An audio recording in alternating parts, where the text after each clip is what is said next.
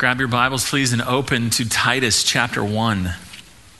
Titus chapter 1. As you are doing that, I want to start this morning by asking you a question. So while you're turning to Titus chapter 1, if you got a Bible from an usher, that's page 1100. Titus chapter 1. So as you're doing that, as you're turning there, I want to I want to get your mind focused on, on this thought. What kind of things cause you concern? What kind of things maybe keep you up at night?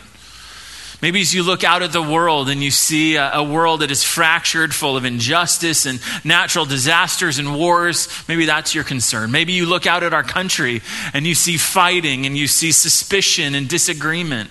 Maybe it's that. Maybe it's someone in your family or your friends who's going through a hard time.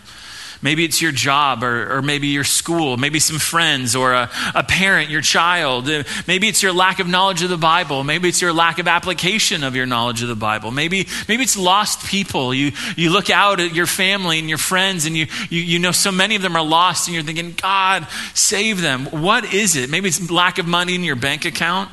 Maybe you see good causes and you're going, God, why aren't those, why aren't those funded more? Maybe it's, you know, what, what is it? What is it that concerns you?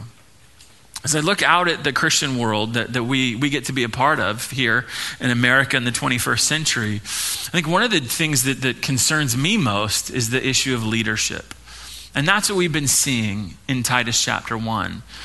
And when it comes to leadership, your life is the goodness or the difficulties in your life, if you begin to think about it and try to pinpoint where those good things or where those difficulties are coming from, more often than not, your blessing and your difficulties come from the leadership that you've put yourself under. And when it comes to church, this is, this is a big deal, church leadership there because in the church today it's if you have a personality if you're funny if you're if you've got some gift you've got a manicured look you're you're engaging if you can hold an audience then you're automatically given leadership in the church but the problem with that the Bible doesn't look at any of those things and say, this is what marks a leader. You know what? The, the bottom line for a leader in the Bible is character, it's maturity.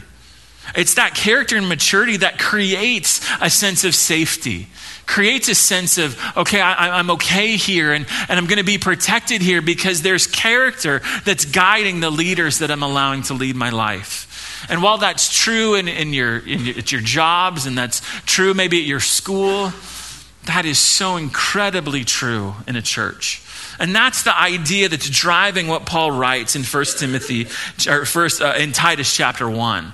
That there is, a, there is this sense that, that, that, that Titus needs, to, he's going to go out to all of these churches and he, he needs discernment to determine, okay, who are the people, who are the men in these churches that should be leaders here and who are, who are the men that shouldn't be.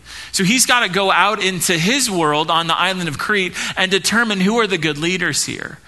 And that's why this text is in the Bible for you and me because you need to know who are good leaders, who are the kinds of leaders that I should allow to lead my life, that maybe I should pattern my life after, and who are those that I should steer far away from and never let have any input into my life. If you're if you're not there already, Titus chapter 1 verse 5 is where we're going to start today. So what I want to do is I want you to stand if you are able for the reading of God's word and then we're going to jump into what the what the Lord of the church what Jesus himself says about criteria for leadership in his body the church.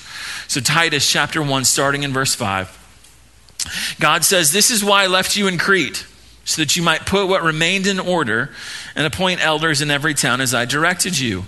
If anyone is above reproach, the husband of one wife, and his children are believers and not open to the charge of debauchery or insubordination. For an overseer as God's steward must be above reproach. He must not be arrogant or quick tempered or a drunkard or violent or greedy for gain, but hospitable a lover of good, self controlled, upright, holy, and disciplined. We'll stop right there. You may be seated. So, the point here is that regardless of how a man feels, or what he knows, or how much he knows, or what he wants, if his life does not meet these criteria, there's a lot of ministry out there that he can do, but he cannot be a leader, a pastor, an elder. In a local church. Notice again, verse 6 and verse 7. There, there's this four word phrase, four word phrase, not forward phrase, four word phrase that is repeated twice. Notice, he must be above reproach. This above reproach is the overarching theme. It is the, it is the big idea that his life must be above reproach. And so far, we saw that in verse 6, this means that church leaders must have a good reputation. They must have a, a, uh, a character that if there are any charges against them, those charges against their character don't stick.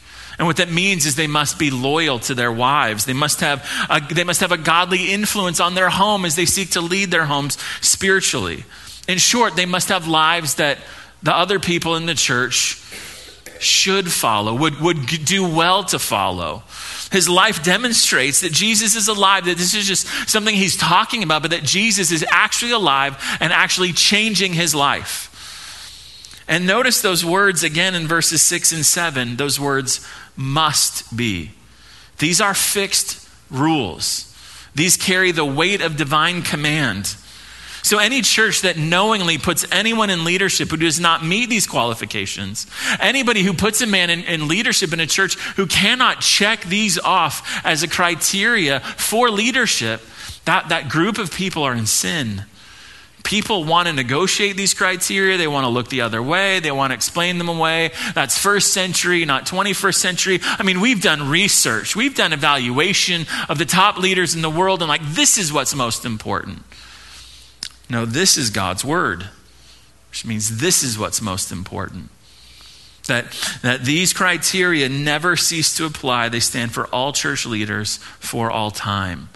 And just like we come under the authority of the Bible and we say, okay, the Bible determines everything about who will be leaders here at Redeemer, the Bible also determines what those leaders are supposed to do. So I want you to see this in three words that are in verses 5 and 7. These three words define here's what a church leader is supposed to do. Here's what God Himself charges those who lead in a church to do. The first, verse 5, is the word elder. That word comes out of the Jewish synagogue. It is the, the leaders of the synagogue. And since the first Christians came out of the Jewish synagogue, they took this aspect of the synagogue and put it into the, the, or the first churches that were organized. An elder refers to someone who is older. They're the mature, they're the most uh, biblically knowledgeable men. They're also known in the Old Testament as rulers or leaders. These, this is a council of elders. This was a group of men who led the people. They decided disagreements, they organized the synagogue, they made decisions for the community based on the Old Testament. So when the word is used in the New Testament, as they take that word and apply it to the New Testament, and you follow that word in the New Testament, you see the context of the word, the, the use of this word is men who are making decisions who are leading, who are ruling, and even teaching. So both elder and then this next word in verse 7, overseer, they refer to the same office. These are not two different offices. Paul uses this word synonymously in verses 5 and 7, and I want to show you how. Verse 5, we just read it. He says, Hey, Titus, appoint elders in all the churches. Verse 6, he establishes the criteria for family leadership and says, This is what an elder's family must look like. Then, verse 7, notice the first word in verse 7 is the word for. It's a continuation of verse 6. There were no verses in, when, when, Paul wrote this. He wasn't writing 7 and continuing and then writing 8 and continuing. He wasn't putting periods in there. So this was one sentence between 6 and 7. And what it is saying that here's this elder, here's what his family life is supposed to be, since an overseer, as God's steward, must be above reproach. He's using the same word elder and overseer synonymously. But that's because if an elder is to be mature, if it speaks to the dignity of the office, overseer speaks to the function of the office. So, what are they supposed to do? What, are they, what, is, what does this concept of overseeing mean? Well, it's kind of what I'm doing right now.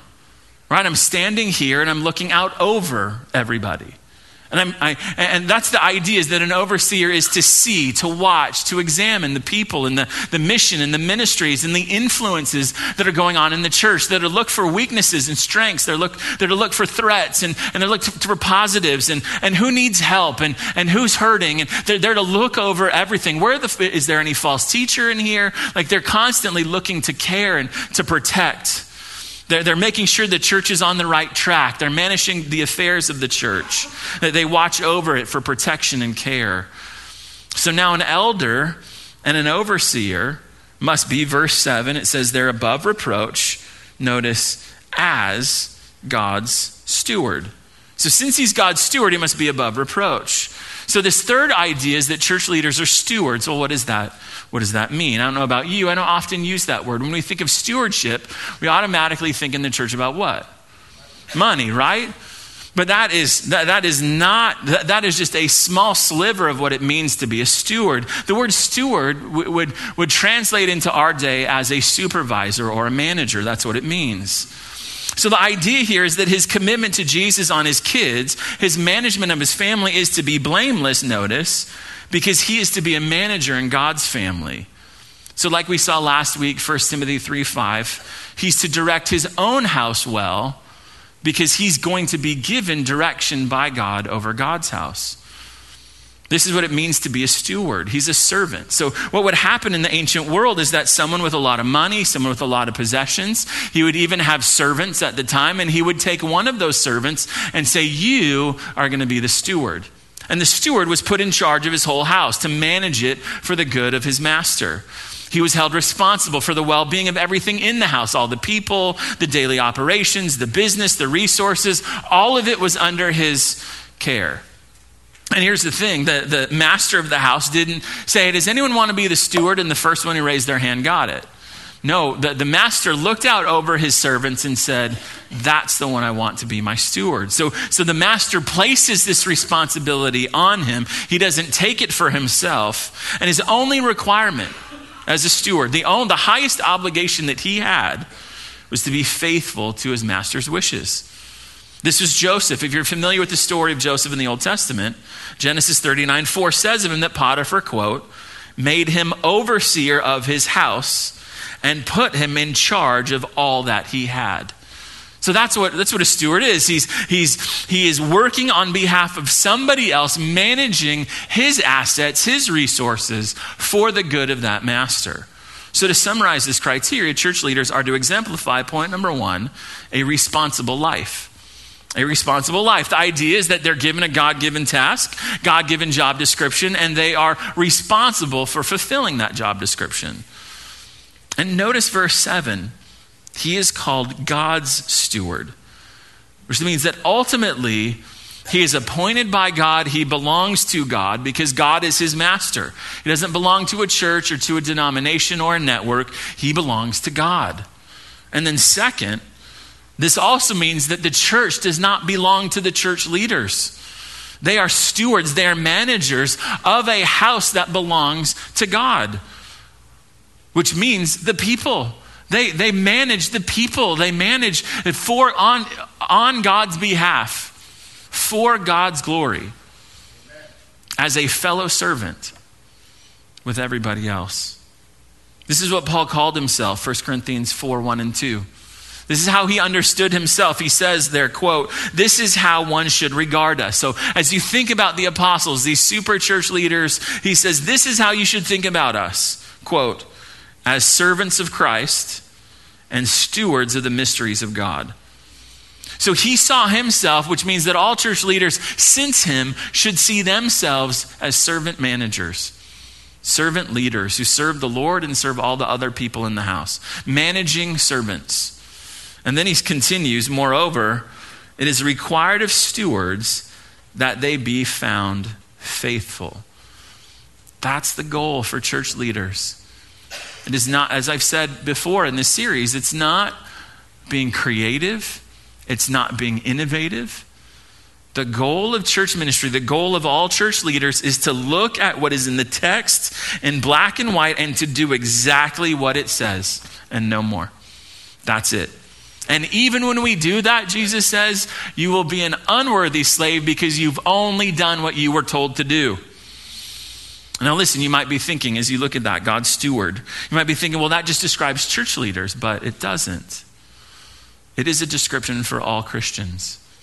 This is what you are as a Christian. If you are a Christian, that's what you are. Actually, if you are a human, that's what you are. You are a steward. And the reason is is because according to the Bible, you and I do not own anything. God created all things, which means that God owns everything. It's all His. And as you think about that in general, that's great, but I want you to think about that when it comes to your possessions, everything that you have. None of it belongs to you. None of it. You don't own anything. I don't own anything.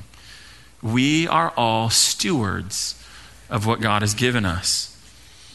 1 Peter 4:10 As each of us has received a gift use it to serve one another, another as good stewards of God's varied grace. So God has given us all kinds of grace. Grace in salvation, grace in ministry, just grace which is the good things that, that are in our lives. And every single one of us therefore is not an owner. We are it says there to be good stewards of what he's given us. Genesis 1, this is why we were created. We are created. He says, You are, I'm going to create you in my image, and then I'm going to unleash you on this planet to care for it, to manage it, to be good managers. In fact, hearing well done, when we think about standing before God, when we enter heaven and thinking we just want to hear well done, good and faithful servant, when Jesus says that, it's in the context of a parable where he's talking about management, stewardship. And he, and he talks about two good managers who managed his, their master's wealth well, and they talk about one bad manager who didn't manage it well. But it says there, of this man, he entrusted his property to them. That's what God has done with everything you and I have. He has entrusted his property to us. And that's not just your stuff, that's your wife, that's your kids, that's your grandkids. He has entrusted them. That's your the people at your job. That's the people in your school, your friends, the people you interact with. That is a stewardship from him to you. Is this how you see yourself as a Christian? I'm not an owner of anything. I'm a manager, I'm a steward. As we as we like think about that and meditate on that for a minute. He gave us this planet to make the most of it. He gave us our bodies to take care of them, to, to, with food and rest and recreation and exercise, that we can serve Him and serve others as best as we can. He's given us salvation, not just to save us, but to change us. And then to take that truth and share it with other people. That, that's a, that is a grace gift that He says, hey, manage this well. He's given you and I time every day. So, so this stewardship idea includes time management. He's given us our talents, our passions, our abilities, our minds, our skills, our knowledge, so that stewardship in, includes maximizing all of that. He's given us our treasures, our resources, our homes, our jobs, our finances. So that so this so this manage this stewardship idea includes money management, resource management. I mean, allocating it to where to where it could best advance the gospel. He's given us our tribe, our family, our friends, our church, our, our larger community, so that stewardship includes loving and serving all the people that we get to know and interact with. Again, as you think about that, we don't own anything, we are managers of everything. So, how are you doing seeing yourself as a manager?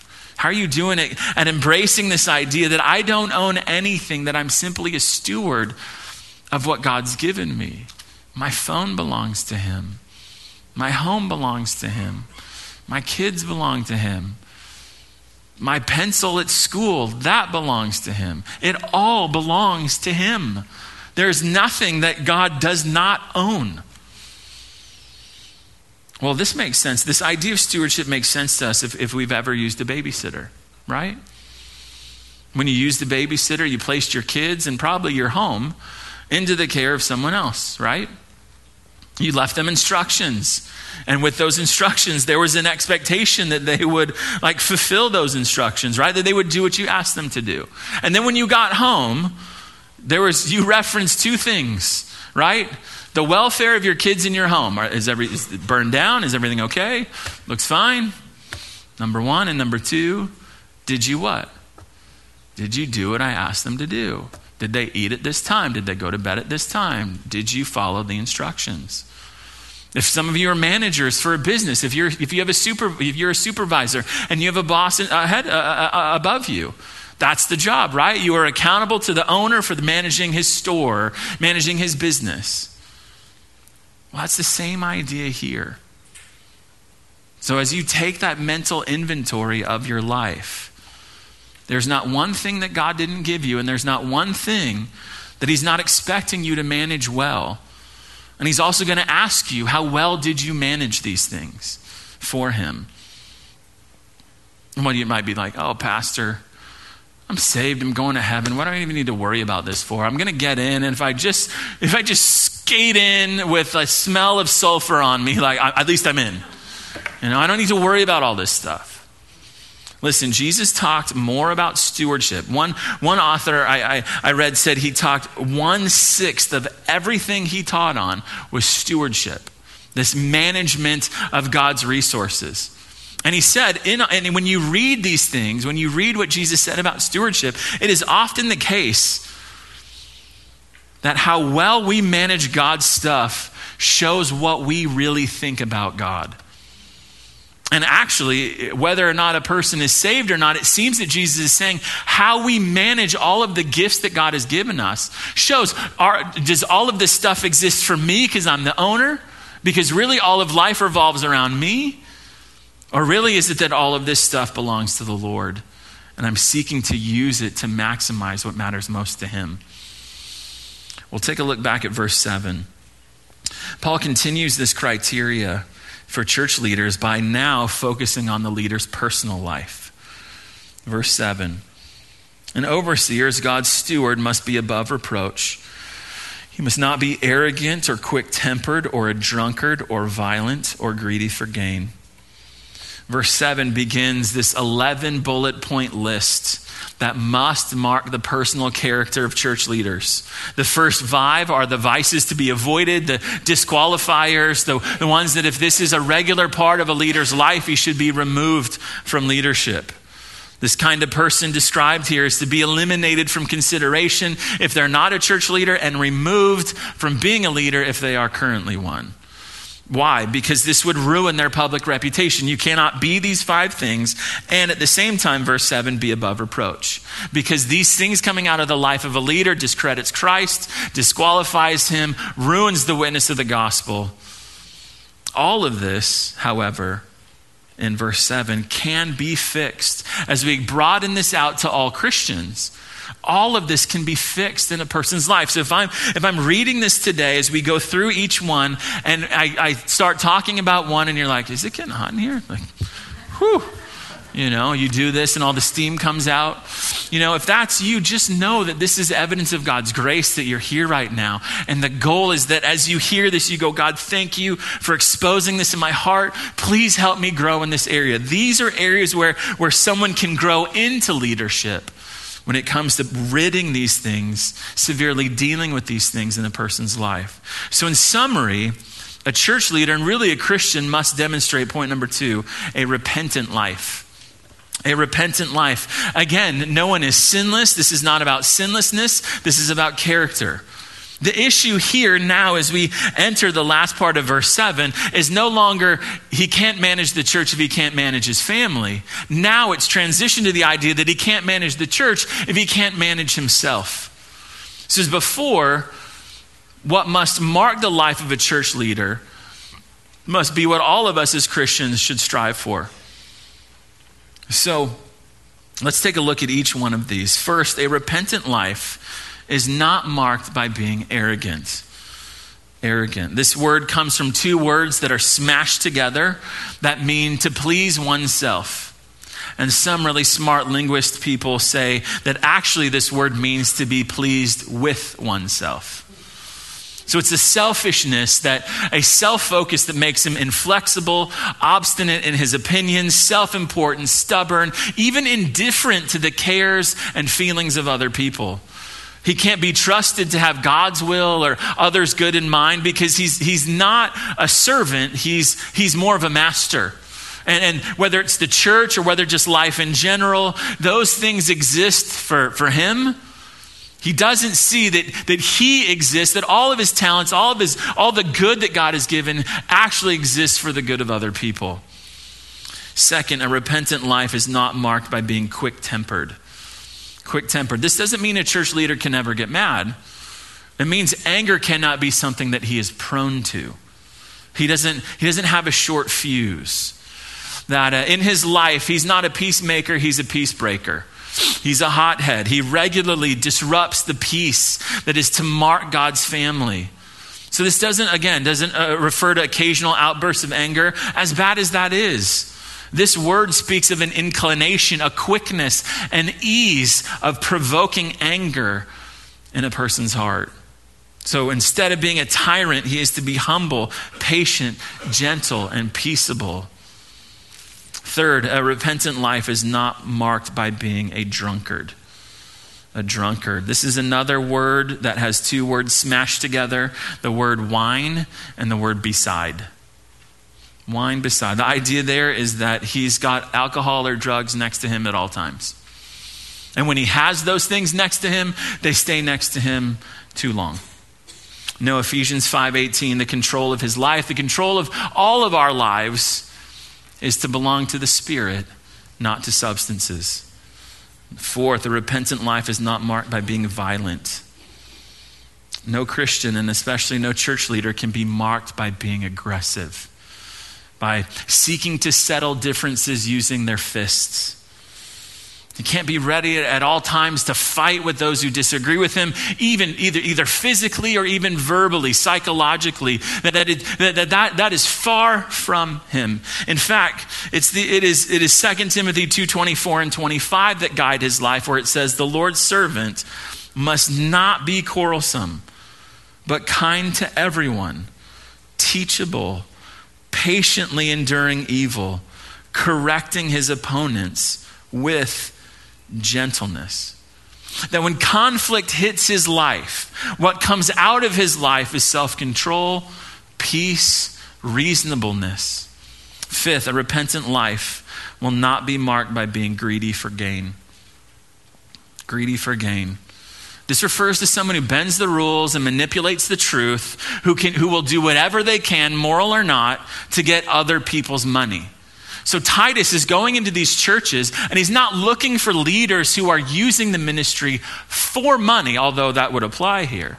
But he's going into these churches going, who are the honest businessmen here? Who are the honest people in this church that, that, that are making a, an honest wage, that are, that are doing honest work?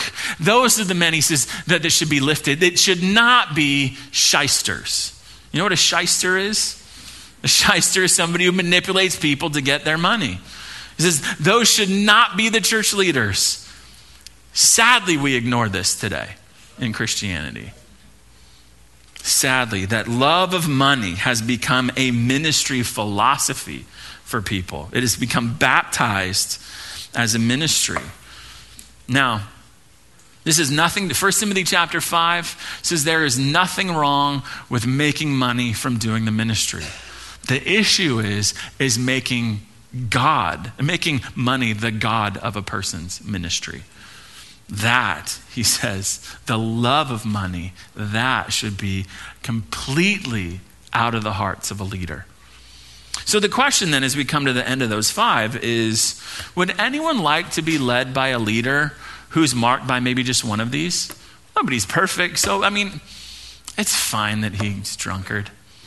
It's fine you know, everyone's got their vice, you know.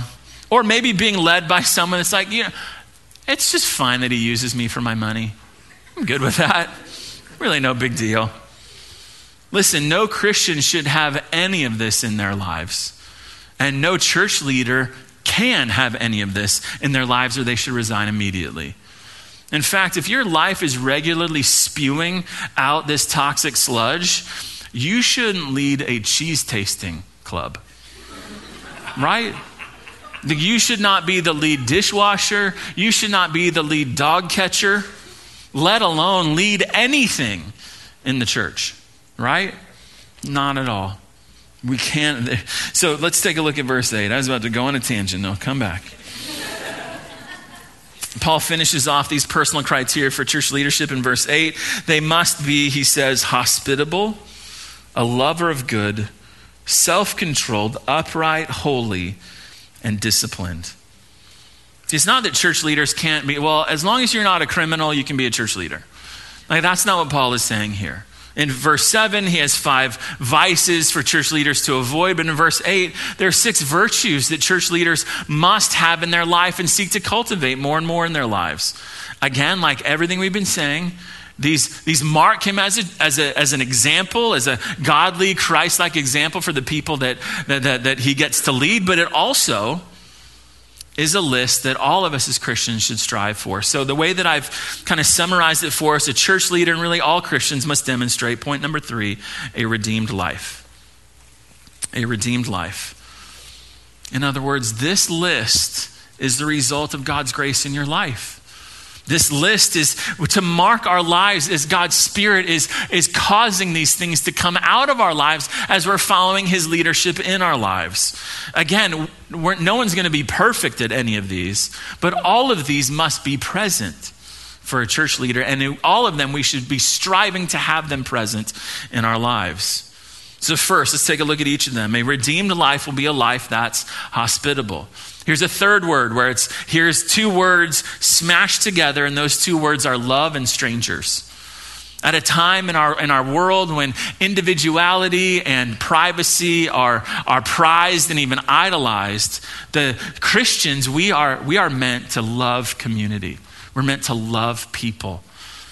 He, he's, so this is a person that makes themselves available to know and love and serve other people. 1 Peter 4 9 challenges all Christians to be hospitable, not just leaders. So, as Christians, we can't be recluse hermits, loners who want nothing to do with other people. We should love people. We should love being around people. If you're like, I'm an introvert and that's hard, you should seek to push through that with prayer. Say, God, give me more love for people. Why? Because people are what lo- God loves most in this world. God, give me your heart of love for people. And that would come out in a sense of being hospitable. Number two, a redeemed life will be seen in a Christian being a lover of good. Lover of good. That sounds so general. What does that mean? Well, good, this concept of good means anything that matches the attitudes and actions of God's character. Anything that matches the attitudes and actions that are found in His Word. So we, we love the good. A person loves, is a lover of good when they obey the Bible, when they do what it says. We love good when we love things that are in line with God's word, that are in line with his character. We, we love good when we, when we help the good flourish in the lives of others, when we help it flourish in our families and our friends and our community and our world. And, and loving the good also means we're pained when we see things in our lives, our families, and our nation that, that is not in line with God's word. Third, a redeemed life will be a life that's self controlled. Self controlled. This refers to controlling one's mind and one's emotions. So that whatever situation, whatever crisis hits, whether natural disaster, personal conflict, whatever it is, he can be rational, cool headed, attentive, and thoughtful. Whatever's happening around him, whatever conflict's going on, he's able to focus, stay on mission, stay on point. That's what it means to be self controlled. His mind and emotions are in control. Number four, a redeemed life will be a life that's upright. It's upright. I don't know about you, I don't use that word all the time, but what does upright mean? That word in the Bible means that he is not a lawbreaker. That he follows God's laws, he follows society's laws, he acts honestly, he acts fairly, he does right according to the Word of God. Word of God is the standard, and he is seeking to organize his life according to the Word of God. Fifth, a redeemed life will be a life that's holy. The, the idea of holiness is, is, two concepts separation from sin and devotion to Christ. That I want to get rid of anything in my life that, that, that takes me out of fellowship with Christ. I want to continue to pull stuff into my life where, where I'm knowing more and more His goodness and His grace. So, this is seeking to please God in any area of life. This is not a person who's afraid of being a Jesus freak. Oh, well, eh, this is a person that's, I want to be as close to Jesus as I possibly can. I, I, I want to be zealous about him, devout, committed, all in. He's not afraid of those things. He embraces those things and says, Jesus, give me more of that. That's what it means to be holy. And finally, number six, a redeemed life will be a life that's disciplined. Disciplined. If number three was about controlling our minds and emotions, number six is about uh, having power over our bodies and our bodily appetites. This word is used in 1 Corinthians 9.25 for all Christians. That, that, he, that Paul compares us to athletes who train our bodies for, for maximum performance. And so he's saying that we're to discipline our bodies, this idea of discipline here, disciplining our bodies, disciplining ourselves for maximum performance of God's will in our lives. This is actually in Galatians 5.23 as one of the fruit of the Spirit where this is what the Spirit does in our lives is as He's working in our lives, as we're following His leadership. He's, he's helping us to become more and more in control of our bodies. And that really, this is true of all 11. He, 11 of these, of these things, that He is the one that's causing this in our lives. So if these mark your life, you're the kind of leader other people want to follow. Even if you are leading a cheese tasting club, the people in that club are like, I love coming here because that leader cares about me. That leader is solid. That's what, when people use that word solid, what we're talking about is what they mean. They, they create an atmosphere, whatever it is, of, of just safety, security, and even goodness because of, of the leadership that their lives has, has promoted and the character that their lives are protecting. So you're the kind of Christian who will sustain a good reputation over time if you see these things. You're the kind of leader others will pattern their lives after, regardless of what it is that you're actually leading. The people that you're leading go, Yes, that's good. So may God give us more leaders like this. May, may God protect all of us from leaders who cannot honestly look at this list and be judged Mm-hmm. and, and, and cannot pass judgment based on this list. And so if you're sitting there now going, wow, I, I aspire to church leadership, but I, I see some things in my life that need to change. Or if you're sitting there going, I have no desire for church leadership, but I still see some things in my life that I'd like to change. Let me just leave you with this thought. All 11 of this list that we just read, doesn't that describe the Savior? I mean, he was God's steward, right? He managed all that God had, he, all that he had, God gave him and he managed it. And in fact, to this day, right now, Colossians 1.17 says he is holding all things together. Every molecule, every atom, he is holding them together and managing them according to the will of God. He is the perfect steward. He oversees the church. He is the great overseer, protecting, caring, leading, and teaching his body. He's not arrogant. He's not angry. He's not addicted to anything. He is, was never violent. He's never greeting for money. He's perfectly hospitable, right? He welcomes anybody and everybody who comes to him by faith. He loves all that is good. He loves all that is in accordance with God's character and God's word. There's a violent reaction and to anything in him that was against God's character and God's word. He's self controlled in his mind and emotions. He was disciplined in his body. If you think about it, he was sinlessly upright. He perfectly kept God's law. He was flawlessly holy, completely and utterly devoted to God. So, yes, Jesus is our example of good leadership. But do not forget, Christian, that when you, if you have given your life to Christ, if you have turned from your sin and your rebellion and you've submitted to Him as your King, you're trusting in Him to save you, then remember that at that moment you were placed into Christ. So that you are now in Christ, which means, number one, that every blessing that He deserves, you get. Everything that he deserves for his perfect life, his perfect sinless uh, relationship with God is yours by grace. And then remember, number two, Christian, that because you are in Christ, you are being made more and more like Christ.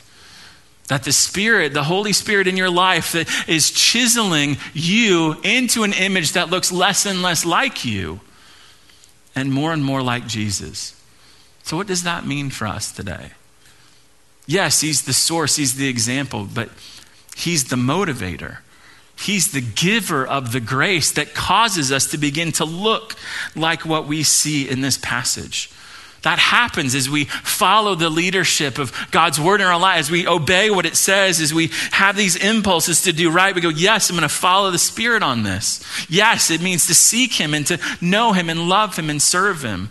And as we do that, as His grace is at work in our lives, He changes us and He makes us leaders that can be described by Titus chapter 1, verses 7 and 8.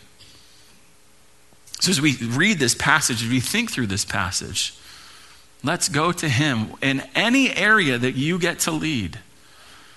Let's go to Him to be the leaders that He wants us to be. Let's pray.